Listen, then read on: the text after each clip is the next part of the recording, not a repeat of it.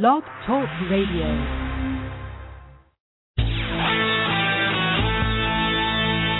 The Marketing Technology Blog Radio Show with Douglas Karr, founder of the Marketing Technology Blog and author of Corporate Blogging for Dummies, online marketing strategies, web, search, social, email, mobile, news, tips, tricks, and best practices from actual marketers, search professionals, and social media experts. Good Friday, everybody. It's not really Good Friday. No, it's, It's not. a Good Friday. Yes. How's that? That's better. And I'm just going to clarify that I'm out of this conversation because I'm not an actual marketer. we always joke about that. That we wrote that script and Paul Poteet did it, but we say actual.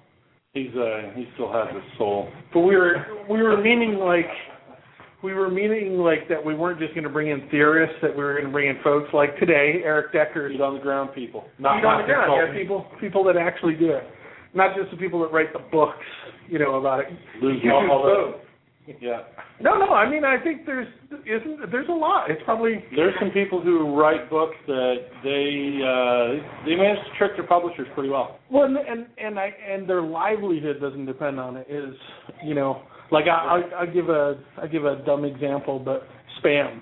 You know, that in reality most big businesses curb past permission issues on a lot of things and do very well. They don't get hurt. hmm but nobody that's ever had to build lists and actually show revenue results to their boss or whatever, they all go, no, no permission. You know, we have to have a double, triple, quadruple opt-in, and you know, so real world is different. So um, we're excited. We're always good. This is your third time. Third or fourth. That's awesome. I've shown up more than once. I've kind of been the Adam a Oh, few times. Wow, I didn't know I had an official role here. the guy on the you're like sidekick. what's what's Conan's sidekick? Uh Andy, Andy, Richter. You're you're you're our Andy Richter. I, I just got relegated to sidekick position. You know, I thought I was occasional guest host and all that, but it turns out I'm sidekick. well, the pay's the same. Hey, Robin filled in for Batman now and then. Robin eventually went out on his own, though. You know, he became Nightwing. You know, Ooh, so I've been contracted for what's that? Andy Richter's the funniest. I mean, he's more funny than Tony. he is pretty funny. Yeah. Well, so what's new, Erik? Tell us. Tell us. I, I know you've got probably three books getting written right now. Plus, I know you have another one coming out. Putting uh, finishing touches on uh, a book that I've been writing with Taulbee Jackson of Raidious Communication. And uh, Taulbee, if you read stories about the Super Bowl Social Media Command Center, that was Taulbee, and he and I are writing a book about uh, owned media, which Oh, nice. is which is the idea of owning your own channels and owning your own content rather than earned or paid media, which is PR and advertising. Right. So uh, we're going to pitch that uh, to publisher, and if they like it, then you know that's another book with Pearson. And if not, then we'll probably go with uh, an ebook route or something. Oh, like nice. that. We're still working those details out, but we're maybe uh, You've had a pretty good success rate with your books, though. I doubt. I doubt you go into the room anymore and have to song and dance it too. yeah, yeah. They maybe hum a little bit, but Yeah. uh, But no, they're, they're, Pearson's been really great uh, Yeah. with us and, and been very supportive of us. Uh, I've even managed to send some other people uh, to our editors, or my editor, Katherine Bull, um, uh, Chris Brogan.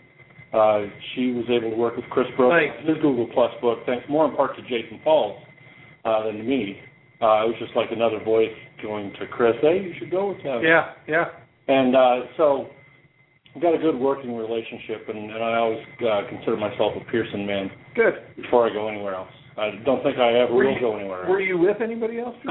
when Kyle, uh, when Kyle was doing Twitter marketing for dummies, and I was helping him with that, that was with That was Wiley. Yeah. And uh, uh, you know, it was fine, but but we just we just have a better relationship with Pearson. Yeah. Well, I, you know, there's a huge difference between them too. As Wiley is, Wiley has their own voice and their own brand, Mm-hmm. where Pearson, I think, is a little bit more about you and your brand and your voice. Yep, and they let us they let us be ourselves, and Yeah. and people who read branding yourself and no bullshit social media will notice a distinct style difference. It didn't have to sound like every other book we did. Yeah. So branding yourself is is funnier and has you know actual jokes in it and little humorous Twitter conversations between me and Kyle, but we didn't do that in no bullshit. Right. Well, no bullshit. Congratulations on that one. I wanted to see whether I had it down there so you could autograph it, but I don't see I see might it. have given it away. Um, but that's done incredibly well, right? Yeah, Yeah. gotten a lot of great attention for us, and uh, uh, we're both getting invitations to speak in different uh, locales. I was just in Dallas Nice. last week. Uh, I'll be in San Diego in a couple of months, and uh, in the UK in November. And and what do you you know? I mean, obviously, I know I'm friends with both you and and Jason, and and know your styles a little bit. But to the end user, you know, why is uh, why isn't it just another social media book? Obviously, it says bullshit on the cover, so that's that was the biggie. But but you guys really do subscribe to. uh, uh um I, I'm trying to think of the right way way to say it. Um, it is no bullshit. I mean, that's the perfect way to put it. But it's it's you know, kind of put it out there. Um, The, well, the for one thing, the the book was a whole business case for that person who's a social media skeptic. It, it's not just every other social media book I see that's especially that one-on-one level. They spend one chapter convincing you why you should be on social media, yeah, and then the next 11 chapters assuming that you bought into it. right. And we didn't want to do that. We wanted this whole book to be about uh, here's what you're missing out on by not being on it. Uh, here are the things that you know. Here are the myths that you hold that are wrong. Uh, here are the practices that other companies have been doing, and these are the things that could help your company if you started using social media. So it's more of a business case. But you know, Jason and I, both being uh, longtime professional writers, also bring that professional writing tone to it, and and really laid out that no bullshit approach. You know, we there was no nonsense, uh, not messing around. We're not, you know, we're not being the uh, the hippie holding hands, Yeah. singing and Right. standing in a circle, singing "Kumbaya" tone that a lot of writers take. Uh, this was written for business people by business people. It goes it goes back to my original thing is you know the the reason why I respect you guys is and I listen to you guys is that's how you're feeding yourself you know and I think there's a there's a huge difference in the tone in the in the examples you know in everything when you pick up a book like that and you compare it to the to the theorist you know if you will so it's it's funny now that you, you know, now that we've been doing this for a few years, I I read like Inc. magazine articles and Forbes articles, and I gag a little bit when I read them, you know, because it's almost like they were where social media writers were five years ago. Yeah, exactly. You know, they're, they're, the stuff that they're putting out is just crap. Well, and they know. got their information by reading a couple of blog posts. Yeah, yeah, And- exactly. And you know, they haven't tested this stuff out for themselves. You can tell they're not users. Or if they're users, you go look at their Twitter profile and they tell you how, this is how you do Twitter, and they've got 12 followers and they're Right. following two. Right. Or worse yet, they've got a couple thousand followers and they're following 12, and, Yeah. And it's all their other And friends. they haven't updated in three months. yeah, those are the people that are giving Twitter advice. yeah. Uh, you know, I'd rather read something from the practitioner who's actually made money doing it. Right, right. Do you think um, we're going to have a we're going to have actually a webinar are here pretty soon with Brian Carter, and he's going to be talking about about LinkedIn and and and I I you know personally I haven't gotten a lot out of LinkedIn, and the more I keep reading from other guys, is there's a ton there that that I just haven't basically dug deep enough or tapped into it. Do you, do you think that that um, I always read the comparisons everywhere, Twitter versus Facebook versus LinkedIn, and and I can't stand the comparisons because I think they're they're really different vehicles and, Mhm. and everything else. It's like comparing a car to a bicycle and saying this one's better because it keeps you out of the rain. Right, right, right. But I mean, uh, do you get lots of uh, you know as you guys are exploring this? Are is it a I want to ask an open question. How do you how do you tell how do you kind of explain to people these mediums? How do you say you know what a Twitter is versus a Facebook page versus you know a LinkedIn presence? Well, a lot of it is just understanding what they're looking for. And so if I'm talking to a business person who does B2B business, uh, I know that Facebook is not going to be their best option. I know that LinkedIn is their better option, and Twitter will be their better option. But if it's a restaurant owner who's trying to increase traffic for his pizza place, uh, I know Facebook is just about his only option compared to LinkedIn. Okay. So, so a lot of it is just a matter of understanding what the what the person I'm talking to needs before I ever start telling them. Yeah. Um, and and I try to I'll tell them a little bit about the other and say, you know, for the B2B person, it doesn't hurt to be on Facebook because as you become friends with your clients and your customers, they're on Facebook, so solidify your relationship. And and for the restaurant owner, there are you know other restaurant owners and other pizza parlor owners who are on LinkedIn, and you can learn from them. Right. But, but it's always a matter of finding out first what they need and then answering that question for them. But I still think as as many tools as we keep seeing popping up I think for anybody who wants to uh, be in business, they need to focus on a blog, on Twitter, and on LinkedIn or Facebook. And, and those three should be where they spend most of their energy. Amen. and it was remember all the naysayers that blogging was dead and and this Oh yeah. Blogging's being replaced by Twitter because you can express your worldview in 140 characters. Yeah, yeah. Yeah, yeah, people were saying it. Yep, and I, I always said if you can express your worldview in 140 characters, I don't think you are complex enough that I want to spend time with you. you better, you're a genius yeah. for, for being able to craft that 140 character message. No, I, I, I uh, we did a presentation uh, recently, and I, I had a slide on there and said, you know, blogging is dead you know, uh, long-lived content marketing. That's the new the new term for blogging is yeah. content marketing. You know, you ask people what the well, what's your content marketing strategy? Well, we have a blog. Okay, so you're blogging. no, no, we're content marketing. Because content marketing sounds more sophisticated than blogging. Yeah. You know, and it means videos and pictures. Yeah, videos, pictures, yeah, infographics, yeah, everything. So, um, let's let's take a short break. We have a uh, we have a new ad, brand new snazzy ad from our our uh, our friends at MindJet. So we're going to run a short 30 second ad. We'll be right back with Erik. Each and every week, you get bombarded with hundreds of emails, dozens of meetings, countless requests, updates, and reminders, and a deluge of out of control deadlines and tasks. More information and distraction means less communication which affects your productivity, efficiency, and your sanity. At MindJet, we offer the tools to help you get the job done. MindJet takes that information overload and organizes it visually in terms people can understand, and shares it with those who actually need it. Work fast, work smart. Go to mindjet.com to learn more. And there's our friends at MindJet. If you haven't checked out their tools, especially the free tools, to get started on. Um, we're we're just broaching the whole mind mapping experience, but um, I think I'm enjoying it a lot more than I thought. I th- I always grew up a Visio guy, you know, so I was always developing like charts in Visio and and you know paths and processes. But the the difference now is that you actually get to make these alive. Oh, yeah. You know, that you can connect it to APIs and you can have status updates and everything else. And that brings a whole weird, you know, I always joke with people like I'm great with blogging because it's just one medium. It's not dimensional. It's literally, and then the radio show I do okay. I say I say uh, you know a lot to, a lot more often than I would like to, and I'm trying to cut cut back on that. I was counting last week. Were you? No, you weren't. You bastard.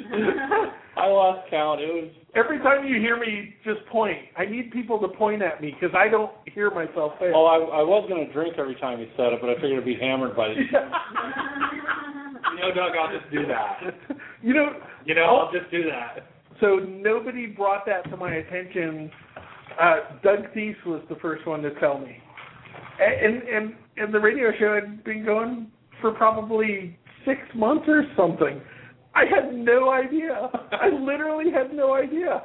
And when I listen to myself, I don't even hear it. Yeah. Uh, uh, yeah. So tell you what, as a, as a public speaker, I, I was in Toastmasters about eight years ago, yeah. and had done some public speaking, but they really helped me focus on what it was I needed to work on, and, and a lot of those pauses and, and ums and uhs were a big thing. And so the thing that I really took away from that was just being able to know that I was doing it and know why I was doing it and focus on not doing it. So it's rare that I, I put an um into a conversation. And it's more a conversational tick that we have Right. because we don't want to be interrupted.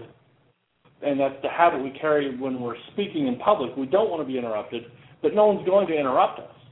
So we just throw it in there because that's our habit. It's a it's a strange habit because I, I usually get on my kids about um, you know, um, um was you know every third, and here I was, I was doing it myself and not even realizing it. you know, when you go um, you know, it just just record myself and edit it out. Yeah, that's, what I should do. I should just download the radio shows each week, Yeah. cut out all the you knows. do a forty-minute show then. Wait a second. Got way off topic here. The Trash Doug Show. We're having an intervention. If you'd like to talk about it, no problem. Well, that that brings me to another topic, and it's actually right on topic. Is is you and I have spoken about this before? Is you truly are a, a, a pure writer, you know. Whereas, and I and I mean that as you know the incredible compliment that that you've been writing professionally for years, and blogging for me was really just a hobby to start. And so it's been difficult for me for you know for that entire time to real to really craft I said it? Wow. To craft my message and to write succinctly, you know, and use grammar effectively. Dang it. They're all pointing at me, everybody, and Erik's drinking every single time. Erik's going to be trashed by the end of this. Um,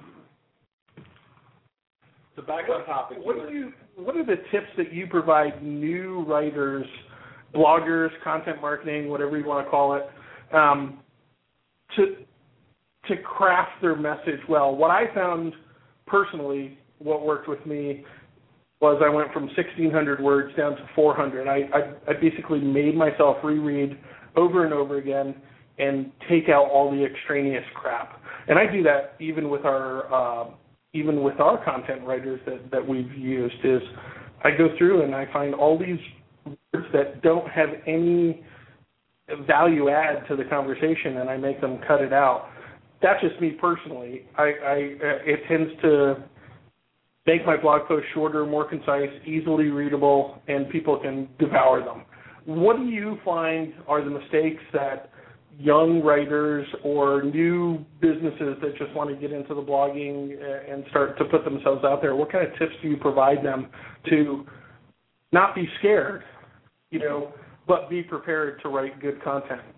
Uh, there are a number of things that, that people can do. One is, uh, and I see this in a lot of young writers that just graduated from college and they're supposed to write smart. You know, they're supposed to write like their professors want them to. And so you have you have these sentences that are three lines long. And you know, I prefer Hemingway style of writing where sentences are five words long.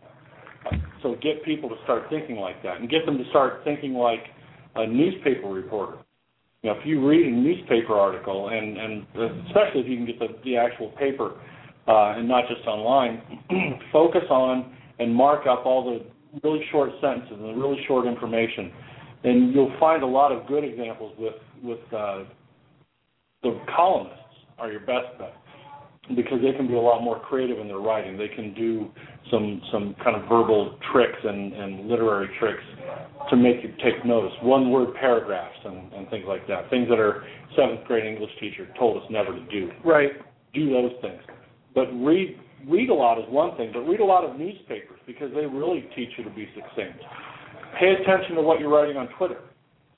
I I always prided myself on writing in short sentences, and then I started using Twitter and I saw how much better I could be.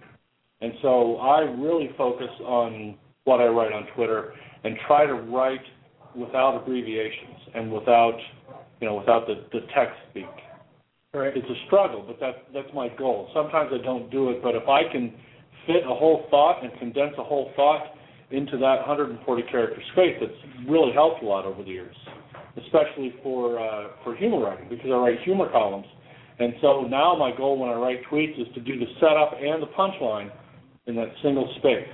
That's tough. Yeah. But that has taught me to really shorten that kind of work uh, when I do my humor columns for the newspapers. And there's two there's two pieces behind that too. It's not just it's it's not just you crafting your message well. It's also that people are able to read it easily. Mhm. Um, I think a lot- comprehend it easily. or comprehend it. I think a lot of people think that we read words, but we don't. We read shapes of words and Yep. short sentences. We'll we'll we'll take a whole sentence in and not even realize it, you know, just because of the shape. And I think a lot of people miss that. That they think that sounding smart, y- you know, uh, however, and uh, you know, you know, I'm not going to throw out any grammatical terms because I would be wrong with all of them. I'm, I'm, you know, it's funny. I'm awful at grammar rules. yeah. I know the rules, but I know that they sound right. I don't know why they are. If somebody says, you know, oh, it's future perfect, and I have no idea. But you're dead on though. You you I miss I miss either I'm getting to be a better blogger or you're not reading my blog posts anymore because you used to give me great advice all the time. Well, and and but what's funny is I could never tell you why that was the rule. Right. I just knew that's wrong. That's that shouldn't say that that way. But I couldn't tell you why. I here this is funny. I hate admitting this, but I, I sometimes have to. Uh, it was not until about seven years ago that I learned the difference between a subject and an object in a sentence. Oh wow. I was I yeah Oh my god. yeah I, I did not know the rules, but you know my dad said one time, well, you don't need to know the rules any more than you know you need to know internal combustion engines to drive a car. You just mm-hmm. know how to drive a car, and that's what I was doing. I knew how to drive the car, but I didn't know how the engine worked. You didn't have to diagram sentences when you were in fourth grade. Oh, we had to, but I didn't do a lot of things. I, I read a book, and I think it was called The Queen's English. I'm not. I, I think that's what it was, and it was written by a um, an English professor, but it was kind of a comedy. So um, he basically told the whole story of English, and, and what a bastardized, ridiculous language it is. You know, going from English to French, back to English, then adding some Spanish in, and you know, German and- German, and yeah, it was whoever was conquering who, and whatever king was there started writing the rules, and and and even in later in history, like we had. I, I don't know the president that did it, but there was one president that didn't. He thought he was going to cut vowels out, so Oh, really? he literally wrote without vowels in all of his, you know, to to save time and and and everything. and so now when someone gets, you know, kind of the the the grammarian or the you know the person that gets up uppity with me, I always go, go read this book because we're all savages basically. Well, and and the English is a very malleable language. It's always changing, and there are no there are no rules that have to be rules all the time. And you know, there are things that we were taught in seventh, seventh grade English that were just wrong.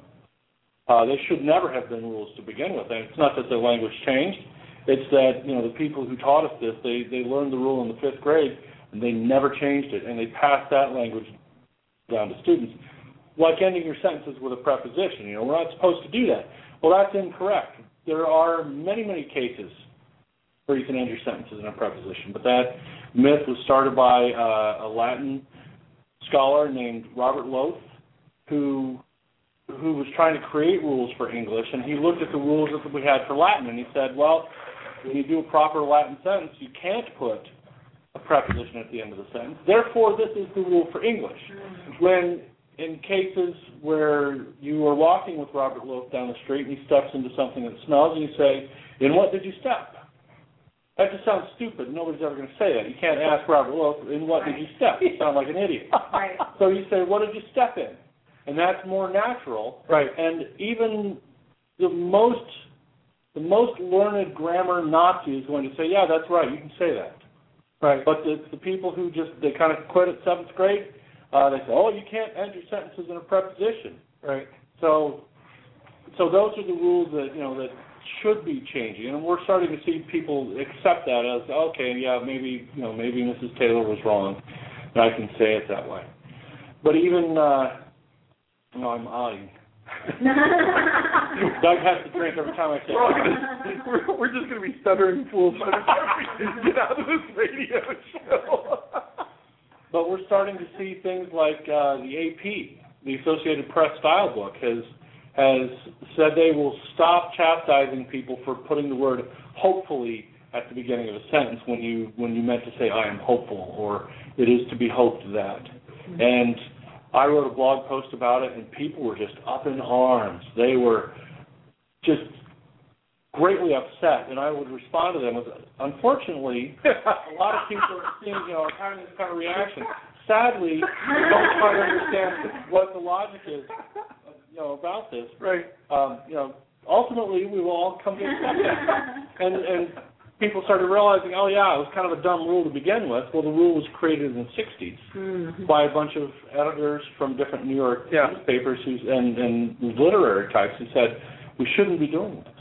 And so around 1960, 61, that became a rule, and they changed our language. And then it kind of caught on, but it never really caught on. And a lot of people said it, and a lot of people got chastised for it. And the AP finally said they didn't say it's okay. They said common usage is such that we're not going to get upset by it. Right. So we're going to see. I think eventually we're going to see hopefully become acceptable and not just uh, begrudgingly accepted. We're not going to see emoticons added, are we? Not I hope not. I like them, but but yeah, I don't want to see them in the dictionary. Emoticons are those perfect safety tools. After you say something very insulting, you can put a smiley face on it. That's how I do it. so that it's not quite the slap. What about things like LOL, like laugh out loud? What kinds of things do you think will come more into common usage? I think they will, at least as as slang, as accepted slang. We'll never see them in a business document. We'll never see them in a novel, but we'll see them.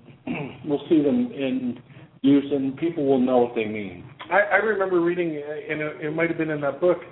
There was a uh, write up about the word "okay" Mhm. and where that came from. It's actually an acronym. It was O and K, and both of them. I can't remember. I'd have to look it up, but Ah. but it's interesting that it's now okay to everybody. And and being a sailor, there's a ton of sailor, you know, slang words like that in our in our in our lives now that we use every single day that people people have no clue where they came from. You know, I used to have a, a huge list of them, and it was really surprising. You know how people would you know talk about the weather and they would say something, and it was really a nautical term from 400 years ago. You know, and it grew out of you know, because they were on a you know small ship versus a big ship or you know whatever. But it's interesting, you know, it'll be it will be interesting in 40, 50 years to see, you know, uh, oops, I said it. Uh, more times in the last. oh, thanks. Shut up. I'm counting Are you are you pointing? Not even if you talk about it, I don't hear it anymore. so it's just It's it's just common it's my closest friends just understand my my weaknesses. Come to accept them. Um, but it will be interesting. Closer friends make fun of it. There you go. In 40 years, it will be interesting to see how many of those make the, Mhm. You know, make our everyday language. Right, because it'll be so common in terms of the way that we communicate and texting and all those kinds of things that they get even, you know, more and more used. Because as much of a, as much as I think uh, uh, when people when people correct me, half the time I'm like, ugh, snob, you know, and the other half of the time I'm embarrassed. Yeah. and and it's it, it really is kind of half and half right now. But as I look to the next stage and I see my daughter text "you are" for your, you know, I get I get a little antsy. I'm I'm a little bit pissed off. Like, aren't you going to school? You know, didn't they teach you Y O U R? I won't let my daughter text me in text speak. That's awesome. I'll awesome. come back and I say, what? And she'll repeat it. She's done it. She'll repeat it. I don't know what you're saying. That's great. She gets pissed. So now I'm becoming the snob. Yep. Yeah, it's it's it's interesting, but I I do think some decorum shows a level of um, a level of respect for your audience too, and and you know to go back to you know we sidetracked, but the whole conversation here with content marketing, this is very applicable Mhm. because people read it. what is it a seventh grade reading level typically. Yep. Six, and seven. and and you do have to know how to take it down a notch if you're a very sophisticated writer. Mm-hmm. You know, and you have to know how to take it up a notch if you're you know a college student just you know coming out of writing in Facebook every single day. Well, and I think it, I think it's important that, that writers show a level of education, and I never, I never like to use the term proper English because it, that that's a, a very elitist way of looking at things. You know, I speak proper English. Yeah, but I speak proper English because I'm, I'm college educated, and that that really smacks of classism. But to to use appropriate English means that you know how to speak to your, your audience. Uh, I could not write something for a bunch of teenagers. I don't know how. So in that case, it's not appropriate English what I'm writing. So I've got to write it in a way that, that it will at least be accessible by them. So I'm not going to try to fake it and use uh, use slang and and use text speak when you know when it would fit. I'm just going to do what I do.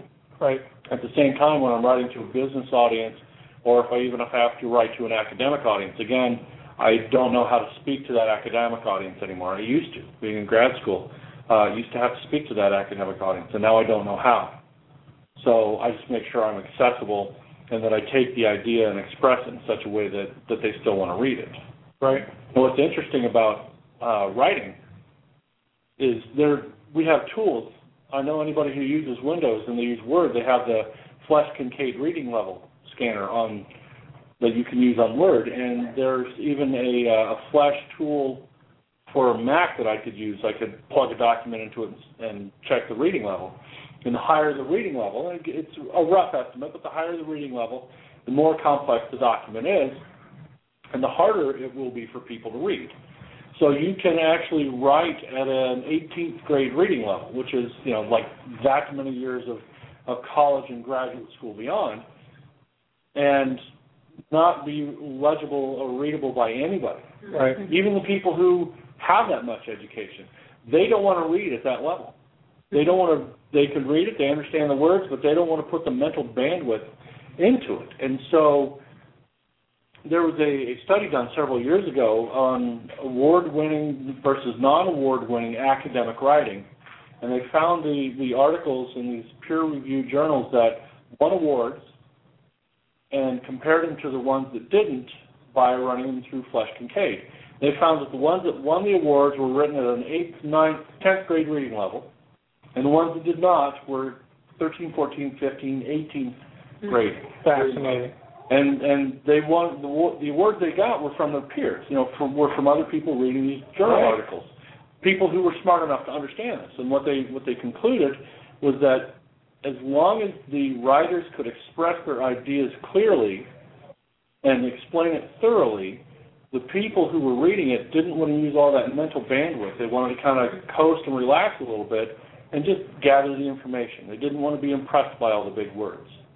So, yes, that may be proper English to write that way, but it's not necessarily appropriate. I I find it now. I find that if I go download a white paper from a you know from some place and I read that first paragraph and I have to stop and think about what they said, mm-hmm. I almost always put it down and don't pick it back up. I I, I there there's a piece of me that and and you know without going into you know both my kids are going to college so I shouldn't talk crap about academia but but there is some of that too that I I I, I instantly get a picture of someone who's an academic and not necessarily a professional That's that's my dad.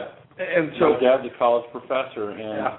I give him shit sometimes about you know his writing. He's been writing a lot longer than I have, and he wouldn't call himself a writer, but he's you know, he's been writing since I was alive, so he knows how to do it. but- Right. But, I I tell him I can do it better. It seems like slow and direct sentences and things of that sort. Let's let's take a break and we'll we'll ask about that after because I think that's a key point. So this this is a uh, message from our sponsors, Deliver. Delivra has been providing email software and professional services for more than 13 years. Delivra helps businesses and organizations execute effective email marketing campaigns by providing dynamic software and professional services From full out consulting engagements to help when you need it in areas such as design, production, deliverability, and testing. Voted one of the 2011 best places to work in Indiana and one of Inc. 5000's fastest growing companies. Delivra partners with businesses and organizations across all industries and verticals and truly opens its doors each and every day to put the customer first. To learn more about Delivra, visit www.delivra.com or call 866 915 9465. Tell them you heard about Delivra from the Marketing Technology blog. So we're with uh, Erik Deckers here, and, and Anita, you were asking a, a, a great question, and I think it's uh, it's important, especially when you look at content marketing. Go ahead, I'll let you ask. Yeah, I'm not going to paraphrase it. Yeah, just talking about, about when when you write, um, this is a different, a bit of a different style. Um, that it's you know somewhat flow versus you know maybe having direct you know direct sentences, um, and because you write tend to write shorter, um, you know for this medium. Well, uh, and like Doug was saying off the air, you know we have we've all been taught the same basic model of uh, beginning, middle, end, of opening, three main points, conclusion. We've been taught all those things, and so we read that way. But we also, when you when you look at fiction writing, and you can find some good fiction writers that create nonfiction that flows just wonderfully. They they tell stories chronologically. Uh, there's a there's a a start and a finish to a story, and other people will do something topically, or you know like the journalists who will take the most important information first and do that last. And I think that and there's no one that's better than the other. A lot of it just depends on what the subject is.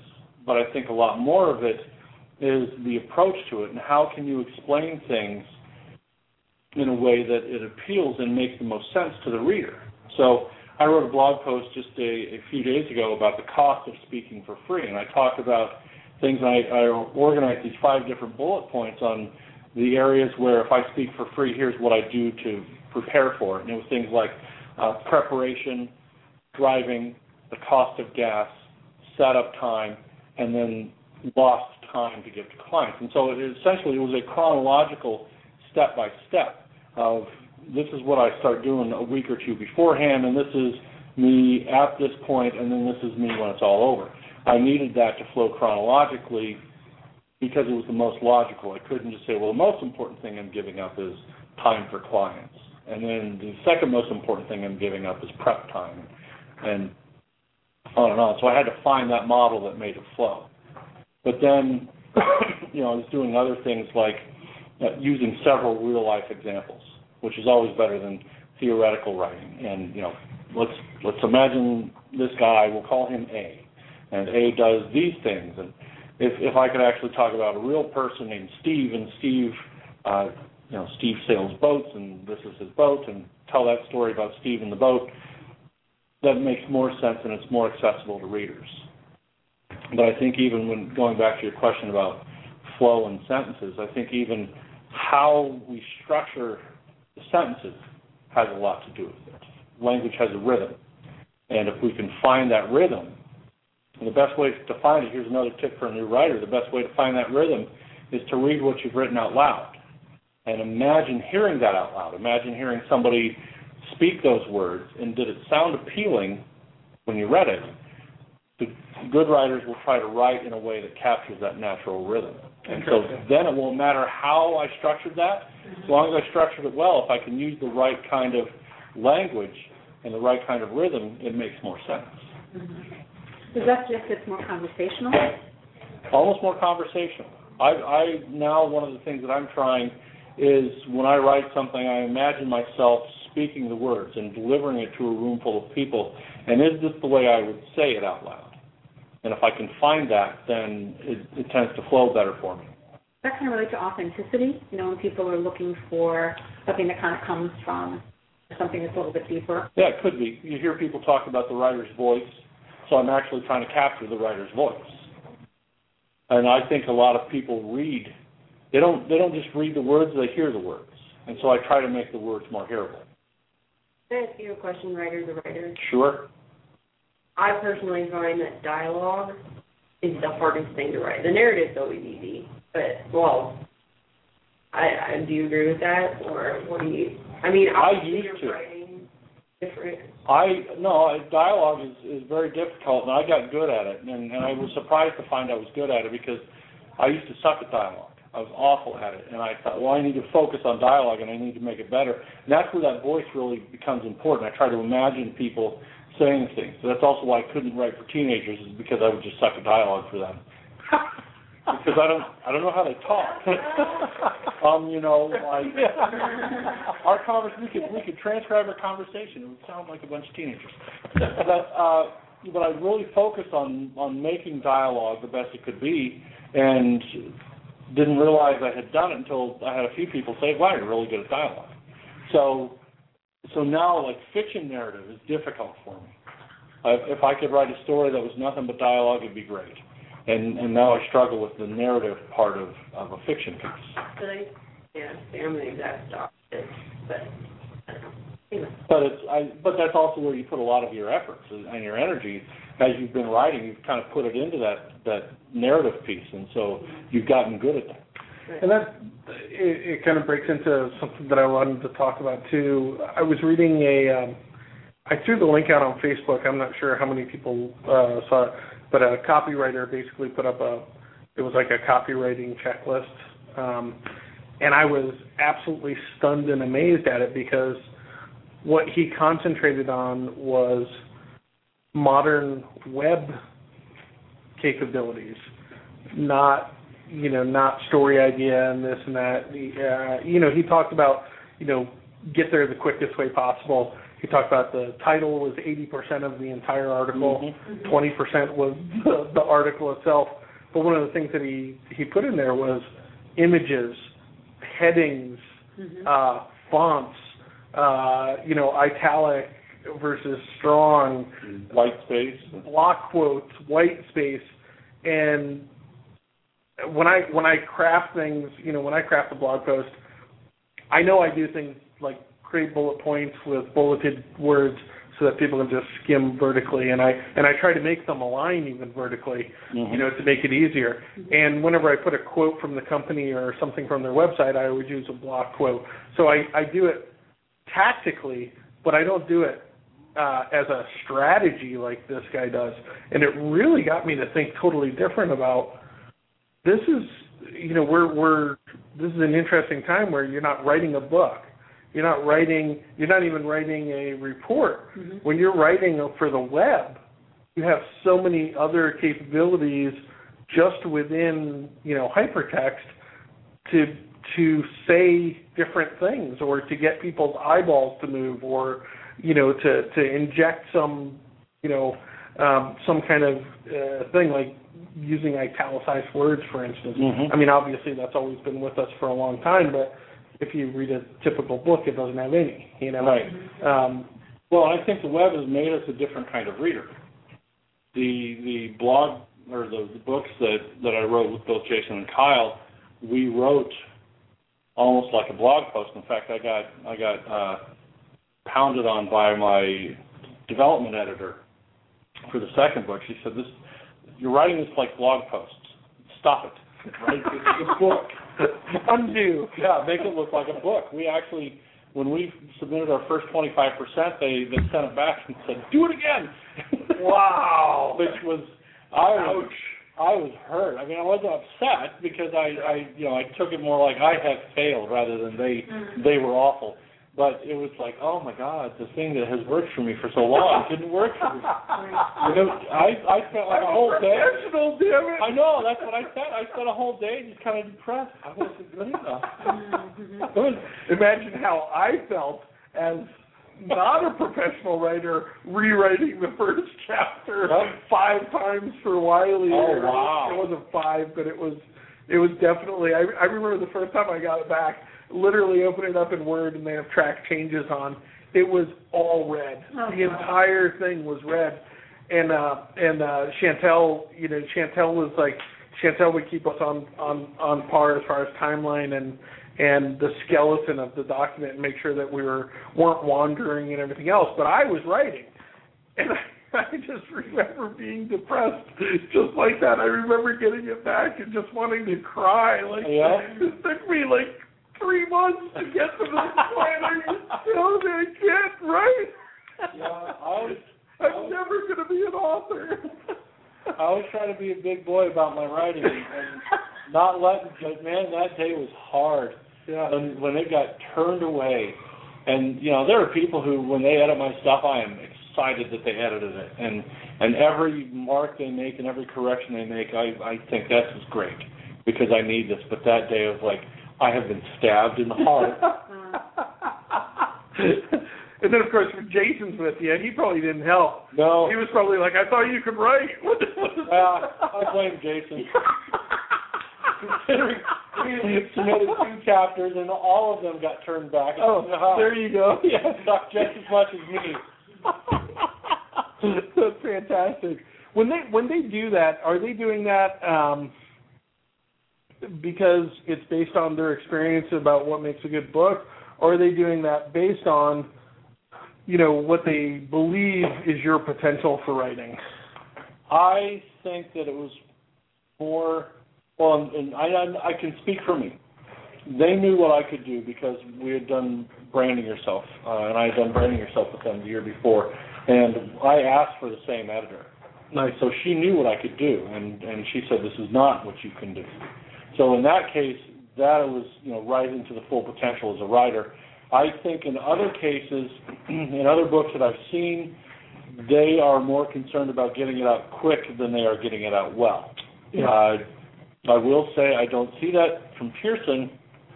I see it from yeah. and and not just not just the one that you're thinking of, but a Right. few publishers. Right. I wondered why did you publish this? Why is this out as a book? And that's not just that's not just nonfiction and not just social media books. I see fiction books. It's like, good God, I'm not a fiction writer, and I could do better than that. Yeah. They're just they're awful. I'm surprised they have seen the light of day.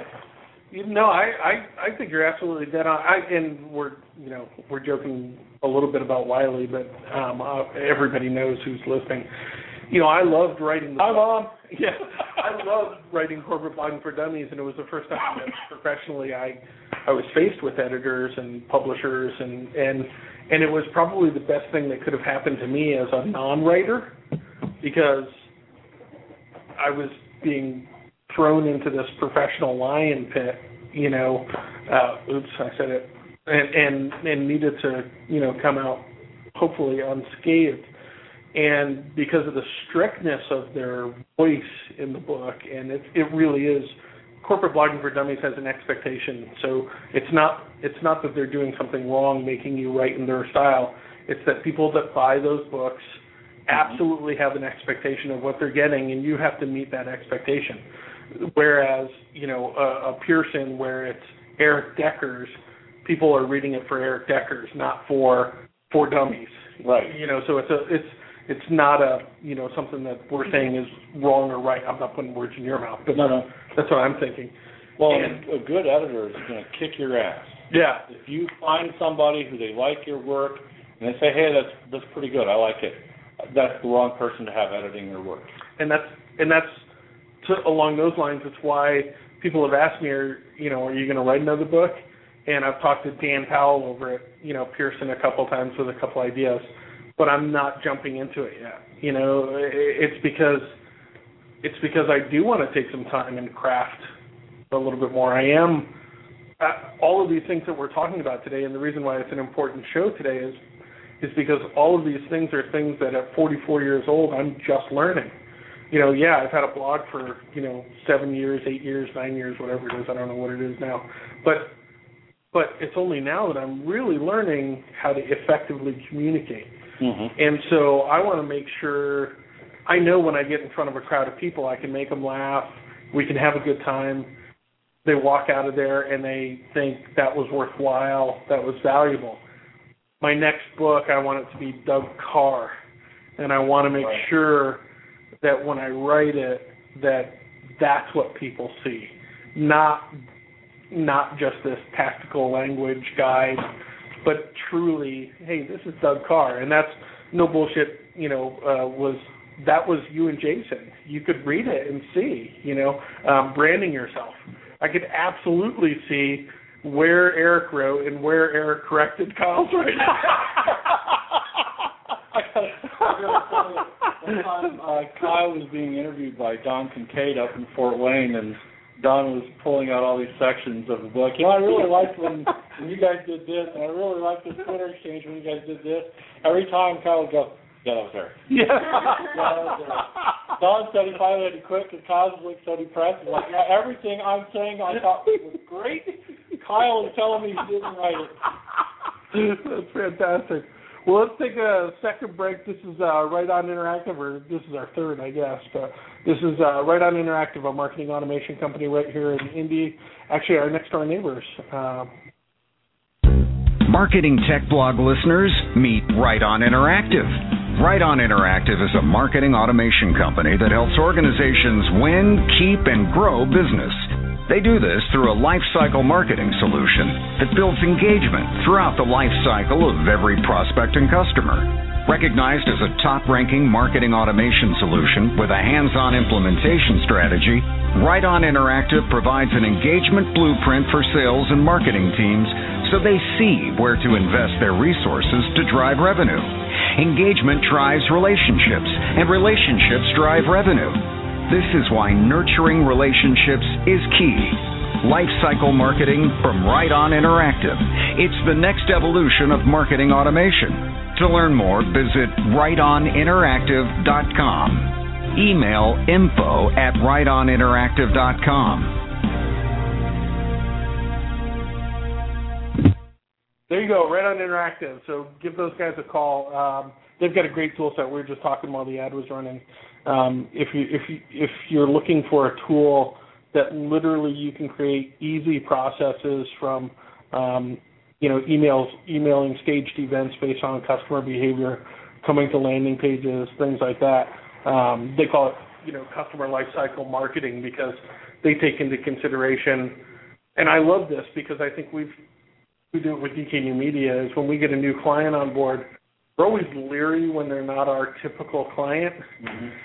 And then we watch what happens after they become our client to see whether our concerns, you know, were real or not. And I think what we're finding over time is we're becoming a lot keener on yeah, it's a lot more now we know when a client's not going to be a, and and and it's not that they're a bad client, but it's not going to be a good fit with us, and so we'll refer them to somebody else just because we know, oh my God, this is going to be a nightmare, you know, three months from now. And I, I like their software kind of takes that in, into consideration. So Okay. uh, if customers are upselling and customers are u- utilize, utilization is there and things like that, they take that and go back and score prospects, which is pretty interesting. Most people just stop at the sale, you know. So once you got them into the pipeline, if they sold, they sold, and get more of them that sold. Well, what if your retention is thirty percent? you know, you're not selling to the right people. So, um, Hire success managers. yeah, exactly. So they're they're they're good. They're booming. They just hired a couple more people. Who went over there? Um, what? Suzanne. Yeah, Suzanne went over there. Miss Swank. Mhm. Ms. Oh, yeah. Swank. Yeah, she just started there. Uh, who else? Someone else did too. I can't remember, but they're they're doing really well. Good good company. Troy and I were next door neighbors. Is that right? Sort of. We were in two different fraternities, right next door to each other. We did Ah. not meet until 2007. Ball State. We both went to Ball State. I was in Sigma Tau Gamma. He was in Delta Tau Delta. The houses are right next to each other. Nobody knew anybody in the other house. Okay, so I have my own Troy story. Troy and I were both at Iron Maiden last week together. and we didn't realize. I really want to know this. no, Troy was not in a Oh my God, was it a polo? Wearing the button shirt like I Was it a polo?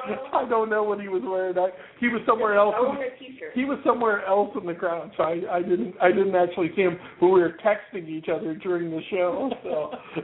That's hilarious. oh, that's Now, how great. many how many guys were your age at the Iron Maiden show? You know, it, the worst thing wasn't how many guys. the worst thing was how many how many girls dressed as metal queens were our age. at the Oh, show.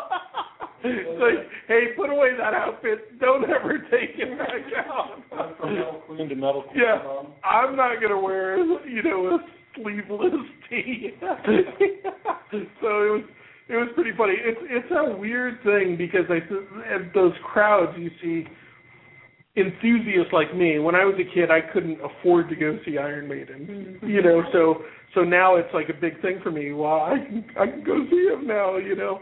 And and and it was a great show, a fantastic show. Alice Cooper opened up, which he was um I never was an Alice Cooper fan, but his whole stage presence is oh yeah. incredibly theatrical. It was a blast. Um, so I love going to these, but I almost get sad when I go and I see all these people that you can tell they never made it out of high school. they, they they're wearing their 1986 Iron Maiden World Tour shirt that they wore in 1986, and you're going, gee whiz, guys, you know. Did you ever evolve? You know, uh, fun, fun, fun time though. It was a good time. But Troy was there in the audience, and That's hilarious. and it, That is hilarious. it took his. I checked in, so social media. I checked in on Foursquare, said I was there. His sister saw it, and his sister commented that he was there, Uh-huh. and she texted him and said, "You know, Doug's there," and and that's what started it all. We never found each other. It was a huge storm that night and everything else, but um, but hilarious that Troy Burk was at Iron Man. I was at uh Probably he's probably going to call me and say, "Why? Don't tell." what are you doing? I guess his brother is literally the Iron Maiden fan. oh, really? I'm not. He wasn't wearing. There's no way he would have got his ass kicked if he was wearing a there. I was at the Girls Rock Indie show. My my two daughters. Yeah. Girls Rock Indie, and uh Hyde was there. You know Hyde. He was there. Yeah. He he uh, he Facebooked me, you know, like two days later. How'd you like the show? I was like, oh, that's awesome. Were you there? That's fantastic. So I didn't. How how did that go this year? That keeps getting bigger and bigger, isn't it? Yeah. Yeah, Girls Rock Indie is a is a girls camp for it's a girls music camp. It's a day camp, and it's really for, and I mean this in the best possible sense. It's for the weirdos. Yeah. It's for the weird girls, and, and my younger daughter is definitely a weirdo, just like her dad. and and I have found over the years that that the writers and the artists and the theater people and the music people are the ones that I gravitate to toward the most. Even though I live in the business world, those are the people that I really get. They don't get me, but I get them. Right. And so Girls Rock Indie is kind of a chance for those girls to have a place to go where they are fully accepted and loved and they get to they get to learn the importance of, of good self esteem, good body image, even self defense. They taught self defense to these kids and they all taught them to play instruments. If they had never played instruments before, they got a chance to learn how to And it's like a summer camp, right? Yep, week long, but it's a day camp, so you just Day camp. you come and go each day. Uh, my youngest daughter's played drums for a year and a half. My oldest daughter's played uh, guitar for a year and a half, and so they they form bands with with a few of the girls. They write a song, and then on Saturday they come perform it. And uh, and so what's great, I I didn't know what to expect. This is my first time. Everybody in the audience, there are like 500 people there. You know, moms and dads and siblings and friends and grandma and grandpa. They go nuts for every song, no matter how awful it was. And Awesome. I found that you know you, your your moms love you. It's so good that your moms love you because that was just horrible. Yeah. And those were the ones they cheered for the loudest, and you could tell some of these girls had never had anybody or had that many people cheer for them. Wow. My youngest daughter uh, did a drum break, and then the whole audience goes nuts, and she's got this big grin on her face. I've never seen something that big, so it was really awesome to see. As a dad, see uh, my girls get that kind of Oh. that praise and attention. Yeah. from So many people. Yeah. That's incredible. So I know Emma is hooked now. good. She wants to go back. That's good. Well, it's Well, not that expensive either. Mm-mm. It's reasonable. This, there's a side to that too. I think a lot of people underestimate the creativity side of the business world too. Oh yeah. I think, um, as you know, when you look at people that are like the greatest developers, the best developers that I know, uh, and my favorite developers, they always have some kind of incredible hobby on the side. They're either musicians, Um, you know, Paul DeAndrea, he's Mhm. a photographer. Now he's full time Yeah. photographer. Um, it was always a concern to me when I would interview a developer and I'd say, you know, so what are your hobbies? And they'd go, oh, I don't really have one, you know. Either that or have the one that they don't tell you about because it's Either that, but but understanding, uh, you know, someone that's sitting in code all day long and and being a logician, you know, and troubleshooting and everything else, you've got to have some kind of creative outlet to to just get away from that. Yep. And, and uh, otherwise, you're going to go crazy. So I so I I love it. You know, the whole music thing is is fascinating to me. You know, my son went through it um, and he was he was um, off and on in a band. He did a lot more recording than he did um, the live stuff. But um, I remember he did a show. He did a show in Franklin, and it was um, I'm, I'm missing the. Oh, I can't remember. Awesome video of it. What song was Oh, it? TNT, uh, Oh, yeah. TNT. But uh, but he did this show and and and it was an hour long show, and they played the song for an hour long, and just, just had guitar solos like every three minutes, and the guitar solo would be like ACDC and Metallica and this and that, but it was one sh- and and uh, they were all up there in uh, cut off Bermuda shorts, and uh, they had a leaf blower was one of their audience one of their one of their guys, so he had a leaf blower solo, and and then he would run back and forth and and and leaf blow the lead singer as he was singing, so he was in this mist. Of, and, uh, it was it was just this incredible riot, but it was to your point, it was just seeing them up on a stage with a crowd of people going crazy, uh, just eating it up. The the whole I think um, group. Um, I don't know what it's called, but that you know that just the energy. group energy is incredible for a kid to experience. And and Girls Rock Indy is five years now, something like that. I want to say three, but I could be Three? wrong. I, I could be wrong. And and it's growing, I think, right? And I think other cities are starting to end up too. Well, it started with Portland, Oregon, Girls Yeah. Rock Portland, and uh, Lindsay Manfredi and her band Neon Love Life Yep. uh, heard about it, latched onto it. I think they even went out and saw how to do it, and came back here and did it. Yeah, it's awesome. And then what was really sad about it was Lindsay got mono, couldn't even make it. oh no. I told her I wanted her to meet my girls so they could see why we don't want them to have tattoos. Her tats are awesome. I know they are, but I I, I told her that. I said I wanted I wanted Yeah, to they, do the don't. if your girls meet her, they're gonna want. Yeah, yeah, I know. You better be careful about that. Yeah, my 11 year old, uh, you know, she's she's the princess, but is learning how to play TNT. Oh, that's fantastic. She rocked that out. It's funny. Oh, that's awesome. I love hearing stuff, and it's a what a great program for. Um, and it's I I love the fact that it's for young young girls too, because there's not a lot out there Mm-hmm. um, for, from a program standpoint. Well, we got totally sidetracked. But hey, Dad's talking about their kids for hours. That's a good thing. Um, what's next? Well, I'm gonna after I get this book with Taulbee done, I'm gonna take a break. And by the way, I, I was going to say earlier, um, Raidious is R A I D I O U S. Right? Um, I think they need to make that part of their slogan. Yep. Um, so if you need to look them up online, before I ask, I shouldn't have asked you what was next. Um, we're going to play a quick MindJet, 42 seconds, and then we'll, and then we'll be right back with Erik Decker to talk about what's next. Outside the box, pushing the envelope, back to the drawing board. Thinking in new ways means doing in new ways, and it's hard to work creatively when you rely on old tools. Whiteboards, sticky notes, and endless email threads only get you so far, and don't work if your team is scattered across the globe. At MindJet, we offer the tools for more vibrant and productive brainstorming. MindJet puts your ideas into a visual framework in terms people can understand and shares it with anyone, anywhere, anytime. Work fast, work smart. Go to mindjet.com to learn more. So people are. So Jen just said, "What are you playing MindJet for again?" Those are two different ads, and uh, and they're they're a key sponsor of ours, and so they basically said, "Hey, you know what? One minute might be too long. Can we break it up into two? I was like, "Yeah, sure." So uh, thank you, MindJet, for for that.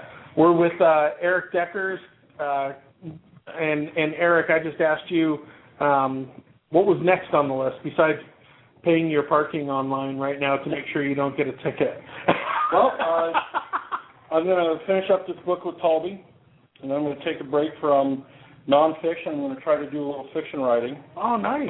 And I've got a story that I had worked on at one point, and use that. I, I got a grant several years ago to write a book, and that's the the laptop that I carry around now. Was I use the grant money to buy that, and so I want to go back to that. I finished the first draft in in accordance with the manuscript guidelines, but then uh, it's still worth doing it. I, I like it. I need to polish up the end and then take one more run through, and then share it with a couple of uh, fiction writing friends of mine and see what I can do with it. I'll probably self-publish. I can't imagine being able to break into the fiction market on the success of no bullshit social media.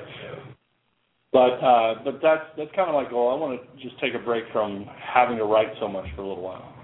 That's the most people take a break and say, "I'm going to write. Finally, I'm going to write." Yeah. you're, you're writing every single day. You're like, "Get it away from me." Yeah, well, and the problem is that this is writing's one of those jobs that that we all think we can do because we all learned how to do it, but it's it's it's like running. It's like saying, "Oh, I know how to run, so I should be able to run a marathon." I don't know what you're talking about. Yeah, it's this activity I've heard about. And other people, I've got a, some big game coming up this weekend about people running. I think. Really? Are there things chasing them? This is the fear of failure. yeah. Um, but uh, but so many people think, well, I can I can do this. I can start to do this, and and I don't want to be the kind of person who says, no, you're not going to be a writer, but rather I'm going to say, don't go into this expecting immediate success. Right. You know, take somebody who's been doing it for a long time, a long time to find success. That's why they do it for a long time. I joke with people. I joke with people all the time about it, but I have a slide that has a big fat guy doing ballet. You know, and I say I I don't do ballet, right? Mm-hmm. I write. Some people aren't good at writing.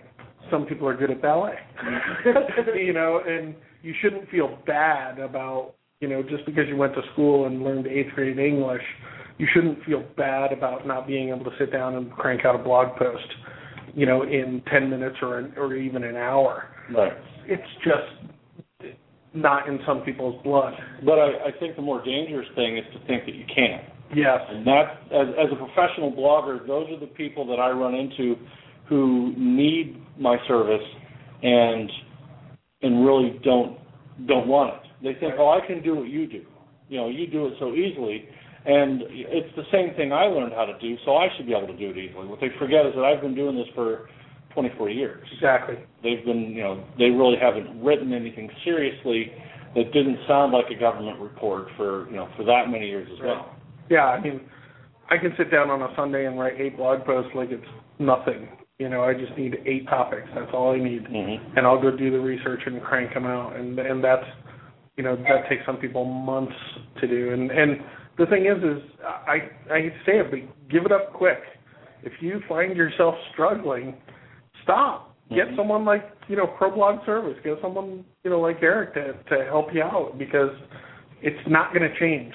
Yeah, this this really has to be something you love. Yeah. I mean, that's that's what's kept me doing it for 24 years, day after day, literally day after day. Right. Uh, if I take a week off, if I I think if I've taken a week off from writing in the last 24 years, I'll be surprised Yeah. because I'm always writing something. I'm always carrying a notebook around with me, a little black notebook with a pen. I'm always carrying that with me so that I'm writing something. And even on the days where I'm not actually writing and producing something for consumption, I'm still practicing what I'm writing and when I email people. You know, when I've, I've got some new technique I want to work on, I put it in an email. and I work on that as an email. Or, you know, talked earlier about tweets where I'm, I'm practicing writing jokes with a punchline, set up in a punchline on 140 characters. So I'm always working on the skill, even if I'm not putting something out for regular readers. Awesome. Well, thanks for showing up, man. Thank you. It's fantastic, and we're going to see you at Blog Indiana too, right? Absolutely. I'm talking on the seven humor writing secrets. Oh, nice. So I'm going to violate the secret code. I'm going to share the secret The handshake. magician telling the magician people how to be funny. Fantastic. All right, folks. Well, that's our show for the day. Uh, thanks for joining us, and thanks, Erik, again. good friend of the show and, and good supporter. Oh, I think I've said it in public before. You've been absolutely gracious about supporting, you know, the marketing tech blog and me, uh, and I'm forever thankful. So well, thank you very much.